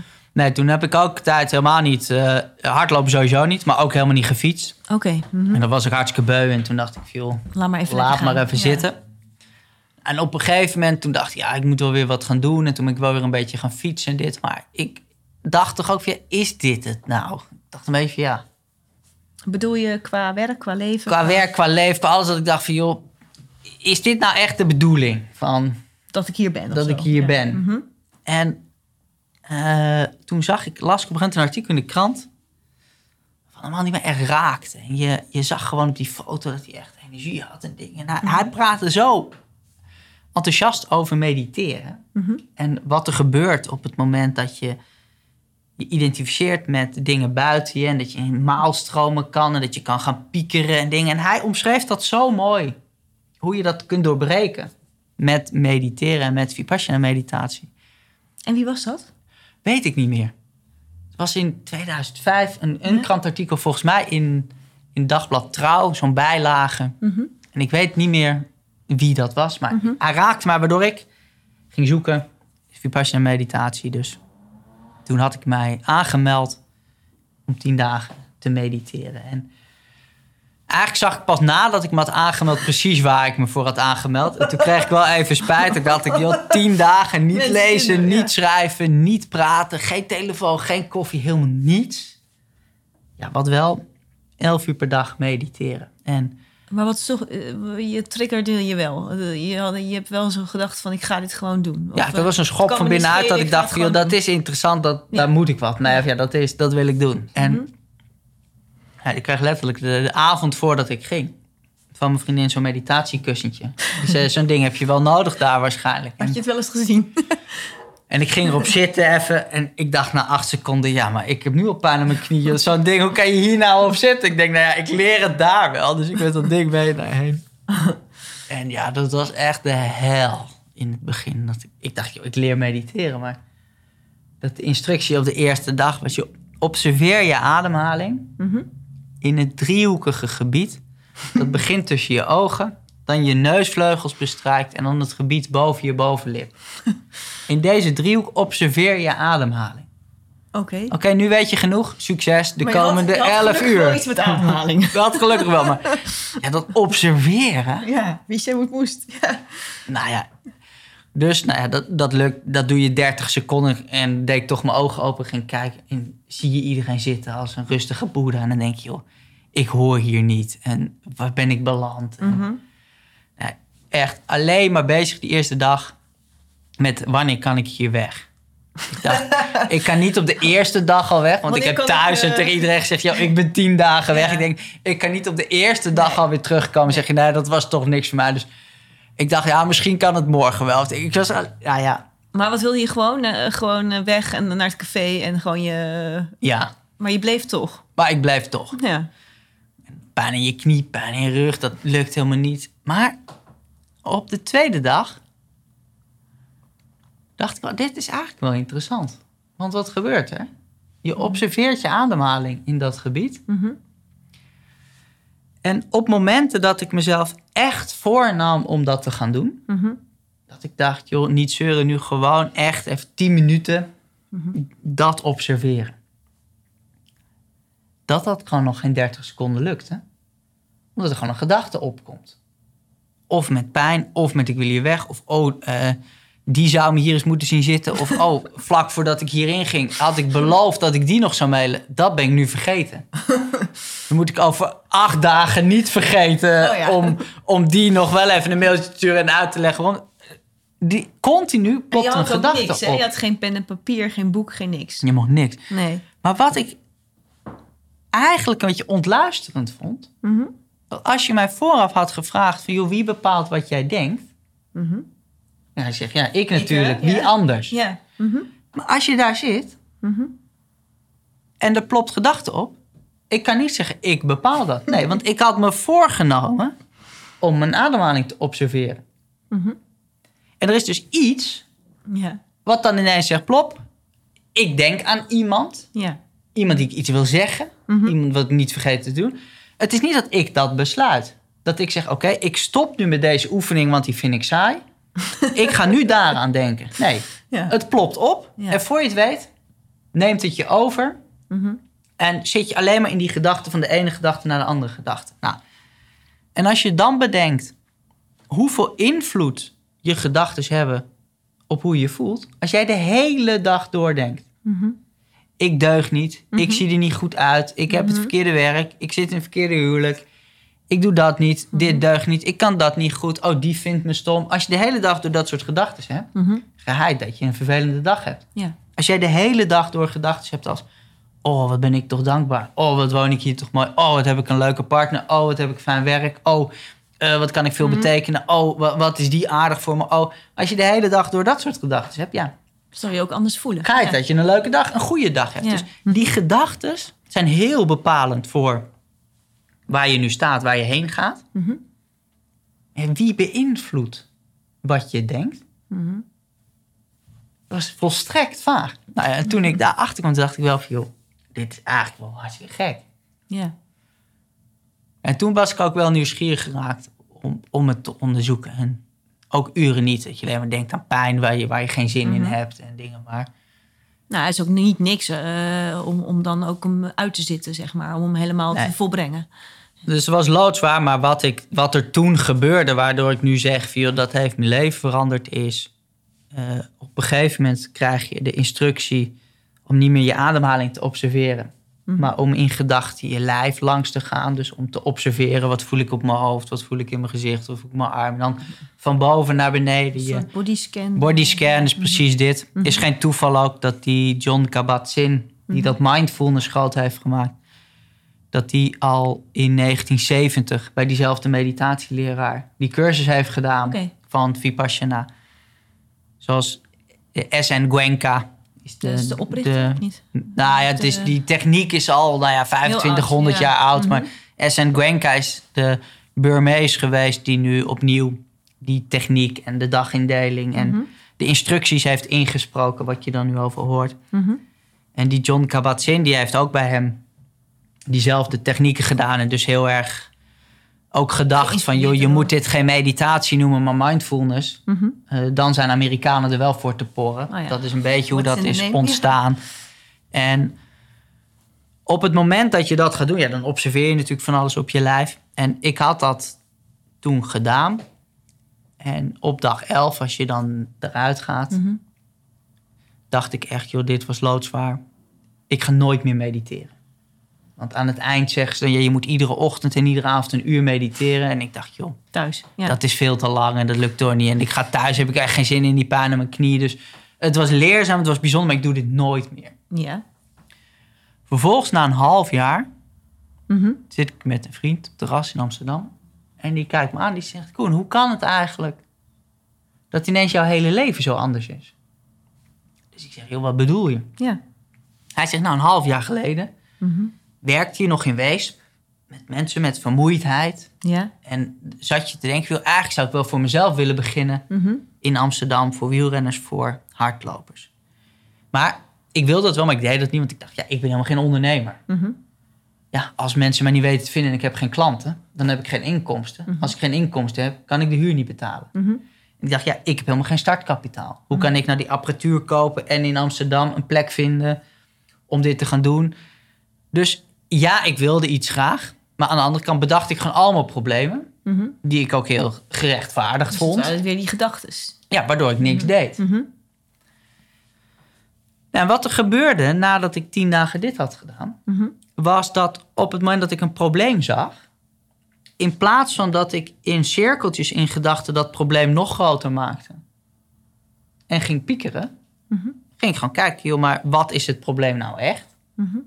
Mhm. En is er niet iets of iemand die mij kan helpen om dat probleem op te lossen? Dus in plaats van je te verliezen in gepieker en gedachten, Ja. gewoon objectief observeren. Wat komt er voorbij? Wat komt Ja. er bij, wat moet er gebeuren? Mhm.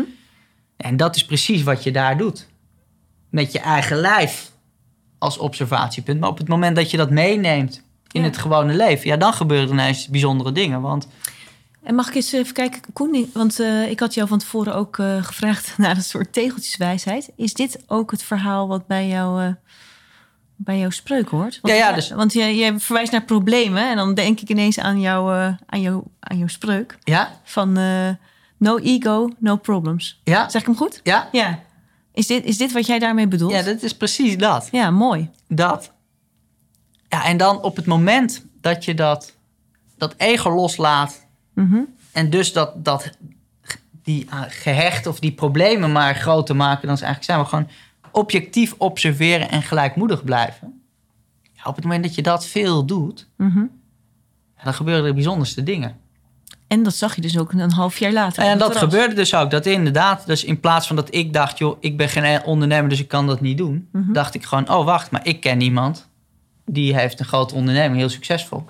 Ik ga eens koffie drinken met hem en Ja. vragen van, joh, hoe, hoe hij dat eigenlijk doet. Dus ik ging gewoon vertellen van, joh, ademhaling, hartslag, sport, dus dit lijkt me interessant. Maar ja, eh, ik ben geen ondernemer, jij hebt dat en dat gedaan. Hoe, Ja. lijkt dit je een goed idee? Zie je er wat in? Wat, wat zou jij doen? Maar zit hier ook een beetje in van eh, gewoon hulp zoeken? Of, of, eh, Heel erg. Ja, want het, is natuurlijk erg. ook niet wat we allemaal durven te doen. Van, niet Dus ik ging gewoon bij iedereen, nou ja, niet zozeer hulp vragen als wil jij mij helpen, maar gewoon van, ik heb dit idee, ik Ja. loop daar tegenaan, wat, wat zou jij doen? Ja. Of hoe, hoe zou jij dat oplossen of dingen? Nou ja, en dan blijkt ineens dat allemaal mensen je gaan helpen. Ja, dan en dat dingen heel, heel moois, snel gaan. Ja. Is zo ook jouw eh, mooie bedrijf Sportrust ontstaan? Ja. Oké, ja, nee, dus dat is helemaal, erg- van daaruit is het allemaal begonnen. mooi. En is dat doorgerold. En ja, dan zie je als je met iets bezig bent waar je hart ligt, wat je mooi vindt, waarvan je denkt, ja, dit is betekenisvol ook voor anderen. Ja. Dat er zo onwijs veel mooie, inspirerende, leuke mensen op je pad komen die je willen helpen. En Ja, superleuk. Ja, want dat- eh, jullie hebben hele leuke dingen die je doet. Hè? Je doet evenementen waar mensen aan mee kunnen eh, doen. Kan jij eens vertellen als mensen contact met jou willen leggen om hier eens over nou ja, meer te weten te komen? Ja. Of je boeken te lezen of programma's te doen, hoe dat werkt? Van, ja, dus het is. We hebben, nou ja, op, op sportrusten.nl hebben we dus nou ja, veel kennis en informatie staan wat je gewoon, waar je mee aan de gang kunt. mhm. Op het moment dat je denkt, van, joh, eigenlijk zou ik hier echt iedere dag wat mee willen doen. Of Mhm. ik wil wat meer begeleiding. Of ik wil eh, wat meer discipline daarin aanbrengen. Ik heb wel even een zetje nodig om Mhm. het echt iedere dag te doen in het begin.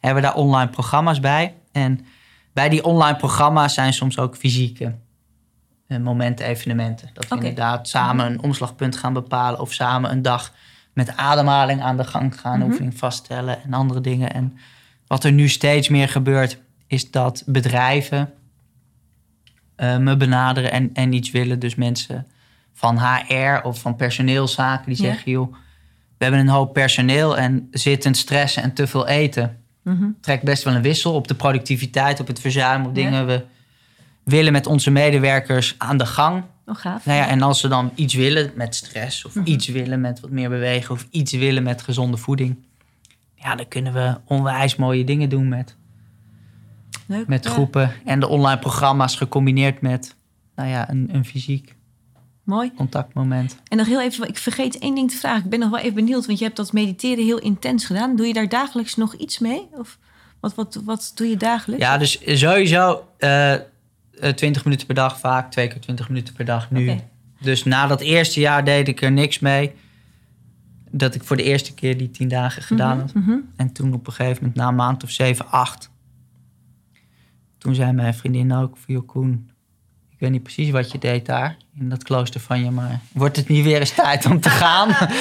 Ja, ja, Want die merkte ook wel joh, dat dat echt wel wat deed. En toen na die tweede keer dacht ik wel... ja, dit is wel eh, zo krachtig en bijzonder... dat ik het wel gewoon... Ja, dus dat doe je zo eens in de zoveel tijd. En je zegt eigenlijk met dagelijkse beoefening of, of Ja. kan je ook gewoon al eh, dus één tot keer in de... dingen komen. Ja, ja, zeker. Dus één keer in de twee jaar doe ik zo'n tien dagen nog wel gemiddeld. en mooi. dan daarbuiten... eh, één keer twintig minuten of twee keer twintig minuten per dag. En tot slot, voor fans en voor mensen die je niet kennen, maar ben je nog met iets bezig? Of ben je nog met een boek bezig? Of is er iets wat, wat er de komende tijd nog gaat komen? Nou ja, waar je, Ja, we, we, zijn met iets, we zijn met iets heel tofs bezig, vind ik. Ja. Dat, wat we merken is nu met sportrusten... dat het begon dus met boeken schrijven en met lezingen geven. Toen dacht ik van, joh... het heeft helemaal geen zin om alleen maar kennis over de schutting te gooien. Het werkt beter om daar programma's bij te hebben. Mhm. Met een kop en een staart. Dat je echt met mensen in contact komt. Dat mensen vragen kunnen stellen. Iedere dag een filmpje dat je ze even bij de hand neemt... om Mhm. ze eigen te maken. Welke sport past bij jou? Welke ademhalingsoefening past bij jou? Mhm. Welk voedingspatroon past bij jou? Dat je mensen dingen laat doen en ervaren. En waar we nu mee bezig zijn, is om een, een jaarprogramma te maken. Dus dat mensen niet één zo'n programma kopen of één zo'n boek kopen, maar dat je gewoon lid wordt ja?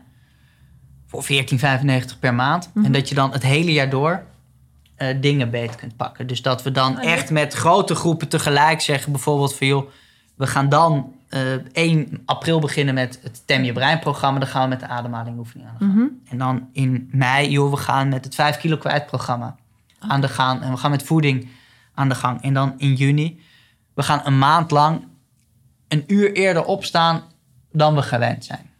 En dan met z'n allen een uur eerder opstaan dan we gewend zijn en een ochtendritueel doen. En dan in juli, joh, je gaat nu een maand lang aan de gang met sporten in duur 2. Dus of je nou fietst, wandelt, hardloopt, in de sportschool zit, Maar we gaan kijken, joh, wat is jouw hartslagzone duur 2? Dat is een waarde waar je van je weet dat het opbouwend bezig is. En dat je Ja. zo kun je met ademhaling, met gedachten, met mindset, met dankbaarheid, met hartslagmeters, met sporten, met voeding, met kou, Ja. kun je natuurlijk, als je een jaar lang dan meedoet, Ja. dan leer je zo onwijs veel Ja, en dan kan van je, eigen ook- lijf. Ja, dan ga je het echt ervaren. Dan kan je ook kijken wat, wat voor jou goed werkt. Ja. En wat je er, ja, wat, wat speciale items zijn die je goed liggen. Of, Dan eh, zeg je, joh, die, dat is niks voor mij, laat, die sla ik over. En dan kun je daarvoor in plaats iets anders doen, dingen, maar dat je op die manier leuk, echt aan de gang gaat. Leuk. En ehm, ja, daar. leuk. nu en wanneer eh, denk je dat dat eh, gaat komen? Nou, ik denk eigenlijk dat we over een, een week of twee. Dat was dat. We hebben nu Zo. al zoveel Oh, snel. gedaan. Ja. We hebben afgelopen twee maanden daar veel mee gedaan en veel mee Dus gewerkt. een beetje begin april, eh, denk Ja. je. Leuk. Ja. Superleuk. Ja. En ik ben bezig met een werkboek nog bij verademing. Oké. Want eh, verademing is nu tien jaar oud. Oh. En eh, de, de schreeuw om een app is groot. Mhm. Dus iedereen zegt, waarom had je geen app bij sportrusten, bij die ademhaling dingen? En Mhm. enorme haat-liefdeverhouding met smartphone Ja. en apps. Dat ik denk, ja, het werkt natuurlijk wel op het moment dat je een ademhalingsoefening doet... om dat bij te houden in een app. En dan nou ja, met wat trucs zeg je, joh, je, je maakt progressie... of je hebt een bepaalde streak of je maakt progressie. Dat willen mensen en dan hou je het bij. En dan, dat werkt om te motiveren. Mhm. Alleen het nadeel vind ik dat op het moment dat je je smartphone pakt om een ademhalingsoefening te doen en je hebt die oefening gedaan en je moet die app uitzetten op je smartphone, Ja. de kans is heel groot Dat je andere dingen. dat je meteen daarna toch ook weer even je mail checkt. Of dat Ja. je meteen, oh, oh, ik heb twee appjes gekregen. Dat je ook meteen juist weer er weer in zit, omdat je dat ding pakt. Ja. En ik ben zelf groot fan van gewoon boekjes en schriftjes en kleuren. En daar ligt een boekje van me. Nou, dan ben ik eindeloos ook. in de weer met wat kleuren en doen en bijhouden. En, en ik denk dat is, vind ik zoveel beter passen bij ademhaling. Dus ik wil eigenlijk bij verademing een soort werkboek. Dat Leuk, je gewoon ja. wat kennis, wat oefeningen en dan gewoon met een pennetje of een kleurtje dingen bij kunt houden, op kunt schrijven. En dat je op die manier leert welke ademhalingsoefening bij je past. Ja. Nou, en dat is zeker niet april. Dat, dat zal of dit najaar worden of Nou, begin. mooie dingen maar, weer voor de, voor de deur. Zeker. Hartelijk bedankt voor dit eh, super inspirerende gesprek. Graag gedaan. alles was leuk om je hier Ja. te hebben. Hartelijk bedankt, Koen. Dankjewel. Hoi. Beste luisteraar, hartelijk bedankt voor het luisteren naar deze podcast. En ik hoop dat je er voor jezelf weer leuke dingen uit hebt kunnen halen. Of iets moois. Of iets gaat proberen. Ik heb in ieder geval zelf het koud douchen weer opgepakt. En dat brengt een hoop goeds. En ook de andere onderwerpen, ook voor het hardlopen, heeft het me weer geïnspireerd om er weer met een andere blik naar te kijken. Ehm, als je meer over Koen wil weten, dan kan je naar zijn website gaan. Zijn website is sportrusten.nl. Op die site kan je een heel aantal leuke tips vinden. Je kan al zijn boeken vinden en nog meer. Er zijn ook allerlei onderwerpen nog over voeding te vinden. Hij schrijft ook wekelijkse blogs. Eh, er zijn video's. Kortom, een hoop te vinden. En bovendien ook kan je daar kijken wat zijn aanbod aan programma's is. Met die programma's kan je namelijk hetgene wat in zijn boeken staat, over al deze mooie onderwerpen, ook zelf gaan ervaren en leren. En die onderwerpen geven je dan een steuntje in de rug. Ehm, voor deze podcast heeft Koen ook nog een, eh, twee hele leuke prijzen voor de winactie aangeboden. Eh, prijs 1 is het boek Verademing. Gaat over de voordelen van rustig ademen en voldoende bewegen. Ehm, daarbij geeft hij ook de cursus Tem je brein. En met die cursus ga je een 30-daags programma volgen. Eh, Koen begeleidt je daarbij. En er zijn allerlei oefeningen voor ontspanning, om in slaap te komen, voor meer focus. Dus kortom, je gaat in 30 dagen proberen je brein te temmen. Nou, dit is prijs 1. Dan hebben we nog een leuke prijs van eh, Koen gekregen. En dat is een mooie bo- boek wat hij samen met Wim Hof heeft geschreven. Wat kan je leren van de IJsman? Het boek Koud Kunstje. Nou, heel inspirerend. Het heeft mij ook eh, doen besluiten toch eens zo'n koud bad te proberen. En eh, ja, ik moet zeggen, het was een super gave ervaring en een grote uitdaging. En ook bij dit mooie boek heeft Koen het programma Tem je brein aangeboden. Nou, Koen, hartelijk bedankt voor deze leuke prijzen. Willen jullie hier eh, aan meedoen? Wil je ervoor in aanmerking komen? Ga dan naar mijn website boukjejongerijk.nl slash Koen. En daarmee kan je meedingen naar deze prijs. En over de actie loopt een maand. En daarna zullen wij de winnaars bekendmaken. Hartelijk bedankt voor het eh, luisteren. Graag tot de volgende keer. En ik hoop dat jullie er wat moois mee gaan doen. Tot ziens!